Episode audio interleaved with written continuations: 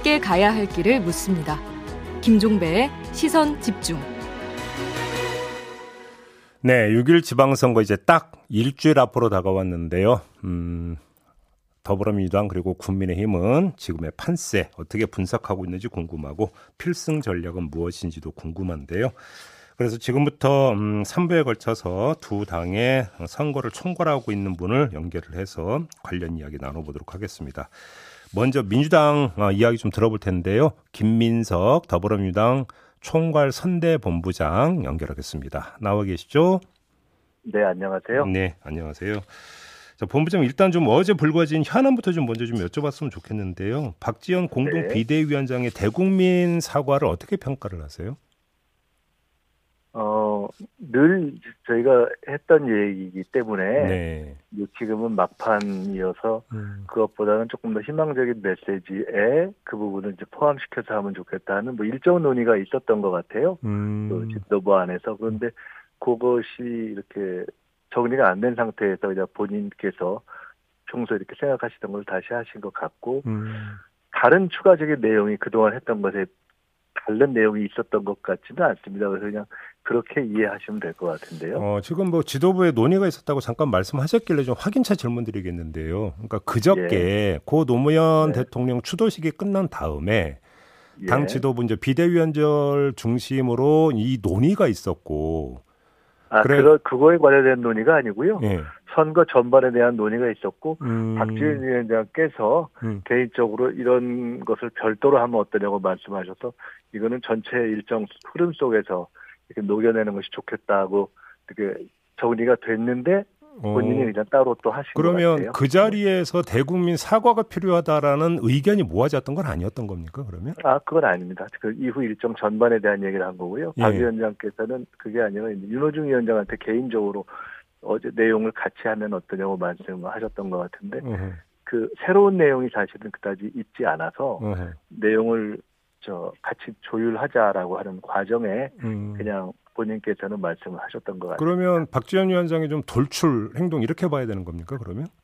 뭐 그걸 그렇게 표현하는 것은 뭐 보기에 나름이고 음. 그냥 하여간 그건 따로 본인은 또 본인대로 이렇게 표현하실 필요가 있겠다 이렇게 음, 생각하신 것 알겠습니다. 같죠? 예.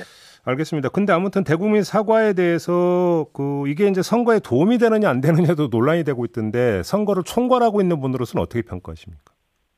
이제 그런 거는 선거의 유불리를 따질 문제는 아니고요. 네. 이제 기본적으로는 대선에 패한 이후에 이제 저희들이 어, 결국 국정 균형과 민생 안정을 어떻게 이루는데 책임 있는 야당으로서 할 것인가를 보여드리는 것이 축제 아니겠습니까? 네. 그런 차원에서 총리 인준에도 총리가 부적격하다고 보지만 대등적인 판단을 했던 거고요. 음. 그리고 지금은 국정 균형을 잘 잡을 수 있는 책임 있는 야당으로 모습을 보이는 것이 중요하고 네. 근데 이제 어, 그렇기 때문에 이건 유불리를 따지는 문제는 아니고 다만 어제 이제 나온 얘기 중에 흔히 나오는 내로남불 문제 등등에 대해서는 음. 당원들 사이에 이견이 좀 있죠. 뭐냐면 어 예를 들어 이런저런 사건들이 나오면 오히려 민주당은 그때그때 처리하고 끊어내는 방식으로 지금까지 좀 하고 있지 않습니까? 네. 근데 오히려 그것을 시비 거는 국민의힘은 전혀 그렇지 않고 음. 어, 이준석 대표가 대표적으로 본인에게 지금 성상납 의혹 있는데 그것이 무마되고 지연시키면서 오히려 어, 다른 문제들을 과도하게 공격하는 그러니까 지금 사실은 협치나 상생 이런 것이 국정 지표라면 여당 대표가 그런 걸 이렇게 몸소 보여줘야 되는데 오히려 공격수 역할을 하고 있잖아요. 네. 그래서 그게 사실 맞나 싶은 생각은 드는데 오히려 이런 저런 의혹을 덮느라고 그런 거 아니냐. 그래서 심지어 내로남불이 아니라 내로남덮 남에게 음. 덮어 씌우는 거 아니냐라는 음. 비판이 있는 형국이어서 그것도 이렇게 적절하게 비판하는 것이 오히려 균형 감각 있는 것이 아니냐. 이렇게 음. 내로남불이라는 거는 남의 거만 키우고 내 거는 줄이는 건데 음. 지금은 자칫 잘못하면 오히려 국민의힘의 잘못된 것을 적절하게 지적 안 하면서 이미 여러 번 사과해왔고 그다음에 처리를 해온 문제에 대해서 오히려 더 키우는 것은 어, 선거는 상대성이 있는 것이기 때문에 국민들께는 늘 이 절제력 있고 겸손한 자세를 유지해야 되지만 적어도 국민의힘과 이준석 대표가 지금 민주당한테 내로남불 얘기를 할 자격은 없다고 보는 거거든요. 그러니까 이준석 대표는 내로남덥이죠. 그래서 음. 그런 부분에 대해서 당원들의 전술적 의견이 있는 거고요. 뭐 그렇게 보시면 되겠습니다. 알겠습니다. 아, 판세 얘기를 좀 여쭤볼게요. 지금 그 민주당에서는 광역단체장 기준으로 8곳에서 그러니까 당선되면 승리로 봐야 된다는 그 목소리가 좀 나온 것 같은데 본부장님도 그렇게 보십니까? 그 나온 게 아니고 제가 처음에 이렇게 말씀드렸고요. 네. 왜냐하면 솔직히 대통령 취임 한 달도 안 돼서 치러진 선거기 때문에 음. 통상적이면 대통령 있는 쪽 여당이 one side하게 이기는 거죠 일방적으로. 음, 음. 그런데 저희가 현재는 조사에서 선거 시작할 때 호남과 제주 네 군데 외에는 다 어려웠어요. 음. 그런데 네 군데만 이기겠다 이런 건 저희로서도 말도 안 되는 것이기 때문에 네네. 네. 격전지인 어, 수도권의 뭐 경기 그리고 강원, 인천, 충남에 어, 가령 인천 뭐 이런 등등을 해서 정말 잘하면 저희가 사실은 아 근데 세종이 있네 아, 저 세종이 있네요. 대여섯 군데를 가면 선전이고 그게 일곱에서 여덟을 가면 승리라고 볼 수 있다고 생각하는 건데 사실 굉장히 어려운 그러면 세운 거죠. 예. 그러면 지금 이 시점에서는 그 네 곳은 지금 어느 정도라고 보고 계십니까? 오늘 투표한다면 역시 호남과 제주는 이길 거라고 봅니다. 나머지 네 곳은? 네, 네 나머지 네 곳이 정말 혼전 상태에 들어간 건데요. 음.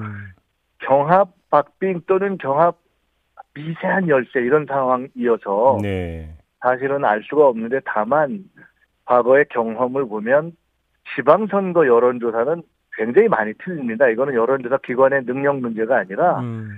이게 샘플을 다뤄야 될 것이 워낙 갈라져 있고 후보가 많기 때문에 네. 응답이 잘 안 돼요. 그래서 음, 음. 전에도 보면 2010년에 한명숙 총리가 10몇 프로 지는 걸로 나왔는데 뚜껑을 까보니까 0점 몇 프로를 진 경우도 있고. 그때는 좀 여론조사 방식 표본 그 수집 방법이 좀 달라서 그랬던 거 아닙니까? 그때는? 아니 꼭 그렇지는 않습니다. 그래요? 그리고 음. 당시에 음. 이광재, 안희정, 송영길 이런 분들이 그때 당시에 20%씩 치는 걸로 나왔는데 그때 음. 제가 한 달 전에 그분들은 이긴다 그랬는데 음, 네. 결국 그분들이 이겼거든요. 그러니까 음. 이게 지금도 너무 이게 이제 후보가 많고 해서 교육감 선거까지 있지 않습니까? 네네네. 네, 네. 그래서 이 부분은 저는 개인적으로 5% 플러스 마이너스 내지는 7%까지 봐서 이 경합권으로 들어가면 사실은 누구도 예측을 못한다. 말 그대로 봅니다. 뚜껑 열어봐야 안다 그러면? 지금부터 일주일 동안은 누가 더 어, 절절하게 하느냐. 그러면 국민들의 마음이 결국은 이제 정하는 거죠. 관건은 또 투표율로 연결이 될 수도 있겠네요. 그렇게 놓고 본다면? 투표율은 저는 솔직히 이제는 투표를 많이 하면 이쪽이 이긴다, 투표를 적게 하면 저쪽이 이긴다라는 가설은 이제는 꼭 맞지 않는다고 네, 보고요. 네, 네. 네, 그냥 지지하는 쪽이 많이 나오면 되는데 음. 사실 지금 이제 민주당이나 이쪽을 지지하는 분들은 아직도 대선 패배의 이 충격에서 벗어나지 못한 경우가 많으셔서 네, 네. 이제 아, 저희가 어제 봉화 그제 이제 지났는데 조금 털고 음. 다시 일어나셔서 국정 균형을 잡아 주십시오. 음. 투표에 이제 나설 준비를 해 주십시오. 이제 그렇게 저희가 부탁을 드리는 거죠. 그래요. 바로 그 점에서 그 본부장께서 그 이제 고 노무현 전 대통령 추도식을 지나면서 좀 다른 흐름이 형성이 될 수도 있지 않겠느냐라고 하는 전망을 좀 내놓으신 바가 있지 않습니까?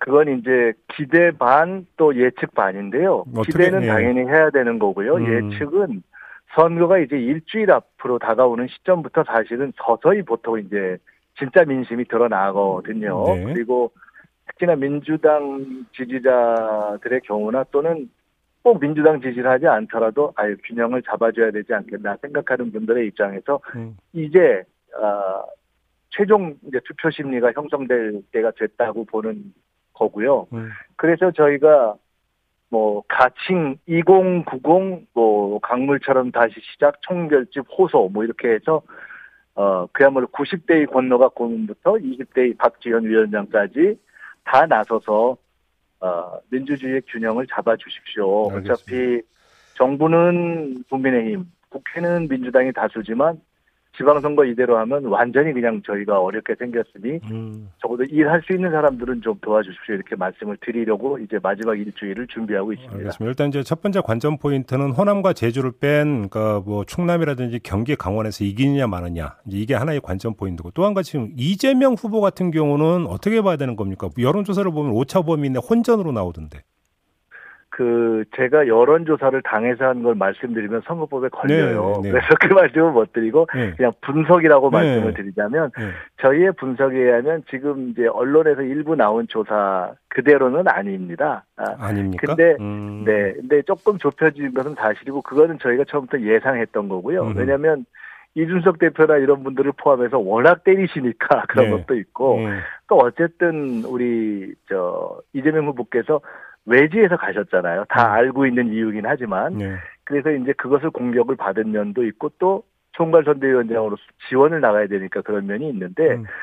첫째는 이제 그 인천에 집중하실 거고요. 이제 각 지도부가 다 마이크로 타겟팅해서 각 지역을 이제 마지막 일주일은 책임 분담으로 가고요. 또 하나는 이재명 후보의 상대 후보가 알고 보니까 현지인이라고 주장했는데 그분이야말로 아주 정말 연고가 이렇게 네. 정 이게 정당하지 않은 그래서 음. 오히려 더 현지성이 떨어지는 분이라는 것이 드러나서 저는 그 부분은 곧 정정이 더 명료하게 될 거라고 봅니다. 근데 좀 그 이 질문이 어떨지 모르겠는데 이재명 후보는 당선되느냐 마느냐가 중요한 게 아니라 그러니까 표차가 어느 정도 되느냐가 오히려 더 중요한 포인트 아닙니까? 몇 퍼센트 차가 그러니까 돼야 그러니까 이재명 후보의 위상이 다시 확인이 됐다고 평가할 수 있는 걸까요?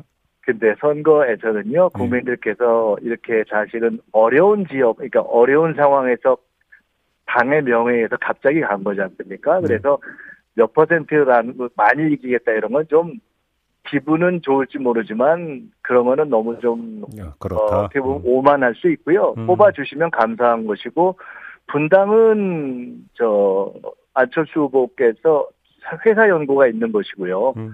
그다음에 이재명 후보는 그런 것은 없는 것이어서 그렇지만 저희는 이제 남은 일주일 집중해서 하면 음.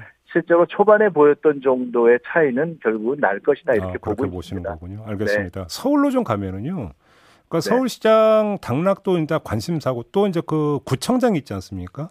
그다음에 네, 네. 서울시 의원들 같은 경우도 이제 관심사인데 어떻게 지금 점 그러니까 읽고 있습니까 판세를? 지금 이제 대, 지난 박영선 선거 때 차이가 많이 났다가 대선 때 5%로 줄었던 서울이 취임식 직전에 붙거나 조금 일부 뒤집혔었어요. 네, 지지율이. 네. 그러니까 이제 윤석열 초기 국정 임기 초에 대한 평가가 별로 안 좋았던 음, 것인데 음, 음, 음. 뭐 용산 문제, 산업은행 문제가 다 그런데요. 네. 그 가장 안 좋은 상황에서 그러니까 취임식 직후 또 우리 내부에 어떤 악재가 있었을 때 가장 안 좋은 상황은 벗어나기 시작했기 때문에 예. 그리고 소영길 오세훈 토론을 붙여보니까 의외로 삼선의 오세훈 후보가 소영길 후보보다 모르는 게 많은 거예요. 그래서 음. 그 부분은 좁혀지기 시작했다고 보고요. 음. 더 중요한 것은 상당히 현재 서울시장에서는 아직까지 밀리고 있는 걸 다 아는데도 불구하고 구청장이 25개 중에 반 정도가 접전 상태예요. 어. 즉 서울 시민들께서 당신들의 지역, 그러니까 본인 지역에서 잘 하고 있는 구청장에 대해서는 구별해서 판단하고 계신 거죠. 그래서 음. 이 부분은 남아있는 일주일 동안에 어떻게 노력을 하느냐에 따라서 몇 군데가 더 접전 지역으로 가거나 또는 접전에서 우세로 바뀌느냐 하는 것이어서 네. 그것이 관전 포인트기도 하고 음. 서울시장도 그렇게 하면 좀 더 좁혀질 것이고 음. 막판에 이제 추격할 것이고 구청장 숫자도 바뀔 것이고 그 긴장감이 네. 전국에도 영향을 미칠 것이다 이렇게 보고 있습니다. 뭐 오세훈 시장 같은 경우 서울시 의회의 어떤 과반 의석을 상당히 희망을 하던데 이건 어떻게 전망하십니까? 그것은 당연히 그렇게 하시는 것이 좋고요. 뭐 그렇게 주장하셔야 되잖아요. 근데 네. 이제 저희도 지금 전체로 놓고 보면 어차피 이번 지방선거에서 일방적으로 밀리고 있는 상황이어서 음. 전체적으로 인물이 되는 지역은 균형을 잡아주십시오. 예를 들어 뭐 강원 이강재라든가 뭐 충남 양승주 대표적인 경우 저 아주 인물 경쟁력이 뛰어난 분들입니다. 네. 그리고 서울은 지금 현재는 많은데 저희도 뭐 그 과반 내지는 정, 절반 정도의 견제력 정도나 균형 정도가 있으면 좋겠다고 보고 있습니다. 그 이상이 되면 뭐 더 좋고요. 음, 알겠습니다. 이제 마무리해야 되는데 짧게 좀 다른 건 하나 여쭤볼게요. 보건복지위원장을 맡고 계시잖아요. 네네. 지금 이제 정호영 후보자는 이제 자진 사퇴를 했고요. 이제 다시 이제 어떤 네. 사람이 이제 인선이 되느냐가 관심사인데 어떤 사람이 장관 후보자가 돼야 된다고 생각하세요?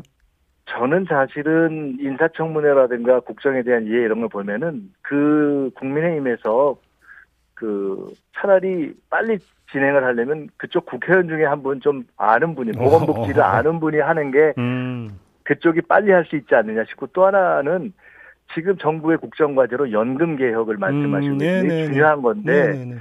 이거 하기가 쉽지 않을 거예요. 그래서 음, 음. 추진력이 좀 있는 분이 하시면 좋겠다 이렇게 생각하고 있습니다. 알겠습니다.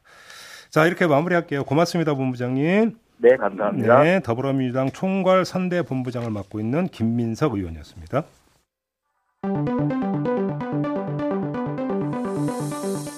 놓쳐선 안 되는 뉴스 빠짐없이 전해드리겠습니다. 여기도 이슈. 네, 정은정 작가와 함께합니다. 어서 오세요. 네, 안녕하세요. 오늘의 첫 번째 이슈는요. 예, 사고를 쳐야 눈에 띄네. 예. 새 정부 들어서서 한창 이 검찰 조직의 인사 이동 시기인데요. 음, 이렇게까지 보통의 시민들이 인사 이동에 관심을 두는 조직은 아마 검찰이 유일할 것 같은데요. 네.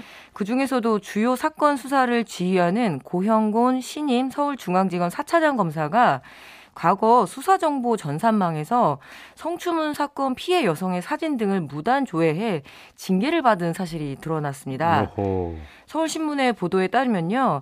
고영군 차장검사는 2012년 11월 성추문 검사 사건 관련해서 무단으로 사건을 검색하고 전자수사 자료표를 열람을 해서 견책 처분을 받았거든요. 네. 이 성추문 검사 사건이라 함은 당시 서울 동부지검에 실무 실습을 위해 파견 중이던 전모 검사가 수사 편의를 대가로 어, 피의자와 성관계를 가져 논란이 됐던 그 일을 말합니다. 음, 이때 검찰 내부에서 피해자의 사건 기록을 열람하고 사진을 외부 유출하는 사건이 있었거든요. 예. 아, 이 공익법무관까지 해서 34명이 이 사건에 연루가 돼 있었습니다. 음, 고영건 차장은 사진을 유출까지는 하지 않았지만 무단으로 사건을 검색하고 자료를 열람했다는 이유로 징계를 받았는데요. 이번에 이렇게 또 보란 듯이 연정, 영전을 했네요. 안 그래도 검찰 재직 당시 성추행 건으로 징계까지 받은 윤재순 총무비서관, 예, 인선 문제로 성인지 감수성이 이 새 정부가 너무 바닥이 아니냐라는 음. 비판이 있었는데 음, 이번에 또 이렇게 이런 인사를 고위직으로 임명을 하면서 오히려 이런 정도의 일로 징계를 받은 억울한 검사들 구하기에 나선 것 아닌가 하는 의구심이 들 정도인데요. 내부 징계라는 것이 외부가 아니라 내부에서 여러 단계를 거쳐서 엄중하다라고 인지를 한 거잖아요. 음. 하지만 국민의 잡대는 더 엄중하다는 것좀 기억했으면 좋겠습니다. 뭐 징계를 받은 억울한 검사들이라고 한다. 억울한은 그 반어법이신 거죠? 그렇죠. 음, 네. 아, 뭐 이런 일로 이렇게 했었겠죠. 네, 국민은 깎아보죠. 네. 네, 이런 장면 지켜보면 네. 네. 자, 다음 이슈로 넘어가죠. 예, 대기업 투자 그땐 못하겠고 지금은 할 수 있다. 네. 조 바이든 미국 대통령이 방한의 주요 성과로 챙겨간 것이 삼성과 현대차를 비롯해서 국내 글로벌 기업들의 미국 투자 계획인데요. 네. 보통 대기업들이 투자 계획을 발표하면 주가가 올라가는데 뭐 대표적으로 삼성전자 주식은 오히려 하락을 했다고 하네요. 음흠. 이유는 국내 투자를 통해서 고용 창출과 경제 활성화를 기대했던 국내 투자자, 투자자들이 대미 투자 계획만 나오자 오히려 음. 실망을 했다 는 평가인데요. 네. 그래서일까요? 삼성과 현대, 한화와 롯데 등 유수의 대기업들이 어제쯤 앞다투어서 국내 투자 계획을 밝혔습니다. 몇 년에 걸쳐서 우리나라 한 해 예상과 맞먹는 600조 가량을 투자하겠다는 발표였는데요. 그런데 이 발표 시기가 공교롭게 지난 이틀간 너무 몰려 있다는 거죠. 투자 계획 발표가 한꺼번에 쏟아진 상황에 대한 해석이 그래서 나올 수밖에 없는데요. 일단 민간 주도 성장을 기조로 내세운 윤석열 정부에서 확실한 눈도장 찍기 아니냐라는 것과 이렇게 투자 여력이 있었으면서도 그동안 정권 길들이기를 길들이기 차원에서 발표를 안 했던 거 아니냐 뭐 이런 이야기들이 막 나오고 있거든요. 결국 국내 투자자들은 호구 삼은 건가? 뭐 이런 이야기까지요. 네. 뭐 이후에 어찌됐든 저런 대규모의 투자 계획으로 고용 창출까지 이어지고 경제 활성화되면 좋기는 하겠지만 지금 내보이는 것이 좀 청사진 정도 수준이거든요. 음, 음, 음. 그래서 정말 튼실하게 이 계획이 이행될지는 지켜봐야 하겠지만 이럴 때마다 삼성전자 이재용 부회장과 그리고 롯데 신동빈 회장의 사면 가능성이 함께 언급이 됩니다. 정말 순수한 투자라고 한다라면 이 사면이 거래 품목으로 나와서는 안 되잖아요. 그래요? 저는 근데 또 얼마 전 뉴스를 보면 뭐 이제 그 전 세계적으로 이제 뭔가 경제 불투명성이 그 강화가 되면서 기업들이 현금 확보에 혈안이 돼 있다. 네. 투자를 안 하고 네. 이런 뉴스 많이 나왔죠. 는 되게 좋은 어떻게 이걸 어떻게 결합을 시켜서 어떻게 이해를 해야 되는 건가요? 그러게요. 저도 참 궁금합니다. 복잡- 오히려 해안을. 구하고 싶었습니다. 네. 제일에게. 자 마지막 이슈가 뭐죠? 예, 심야 지하철 운행직에 지하철 노동자들과 소통 없이 직진을 할 것인지 음. 한번 물어봐야 되겠는데요. 여기도 이슈에서 심야에 택시 잡기가 굉장히 힘들어서 아유, 네. 심야, 예, 심야 할증을 10시로 앞당기려는 논의가 있었다고 했잖아요. 음. 지방선거 이후에 결정할 거라고 네. 하는데 방역 조치가 해제되고 이 심야 택시 승차 대란이 일어나자 서울시가 새벽 1시까지 지하철 연장 운 행을 결정했습니다. 음. 뭐 지하철 심야 연장 운행은 코로나19 이후에 2020년 4월부터 중단이 됐으니까 2년 만에 부활을 하는 건데요. 네. 시민들은 뭐, 와, 한 잔 더 할 수 있겠다, 이렇게 하실 수도 있겠어요. 네. 하지만 이 교통공사 노자, 노조가 서울시의 심야 연장 운행 강행 방침에 반발을 하면서 음. 어제 서울시청 앞에서 결의대회를 가졌는데요. 그동안 요구해왔던 현장 인력의 충원도 없고 그리고 그동안 강행해왔던 구조조정 중단에 대한 요구도 묵살하면서 무조건 연장 운행을 강행하다는 주장에는 음. 동의할 수 없다는 겁니다. 음. 잘 몰랐는데 이 서울시 지하철 공사가 거의 부도 위기까지 거론될 정도로 상당히 어려운 재정난을 겪고 있었습니다. 네. 그래서 그 차원에서 심야 운행도 사실 정지가 된 면도 분명히 있는데 음. 이 부분에 이 부분에 대한 해결도 없이 이렇게 강행되는 것이 옳으냐? 음. 무엇보다 지난 2년간 인력과 업무가 재조정이 되었거든요. 그럼 다시 기관사들이 좀 적응할 시간도 필요하고 무엇보다 안전 확보가 중요한데 어제 3호선 매봉역에 지하철 이 그 선로에 화 재가 났었거든요. 어, 예. 그래서 강행하는 것이 중요한 것이 아니라 모든 어떤 사람과 시설에 대한 안전 점검이 우선되어야 되겠죠. 연장 운행 이전에 안전 운행이 돼야 되는 거잖아요. 네. 그게 이제 그 담보된 상태에서 이야기인데 그게 지금 담보가 안 되고 있다 네. 이런 이야기인 것 같네요. 알겠습니다. 자 이렇게 마무리하죠. 정은정 작가 수고하셨습니다. 네, 고맙습니다. 네, 김종배의 시선 집중 2부 이렇게 마무리하고요. 8시 3부로 이어가겠습니다. 3부에서는 국민의힘 김기현 공동선대위원장과 인터뷰가 예정이 되어 있습니다. 잠시만요.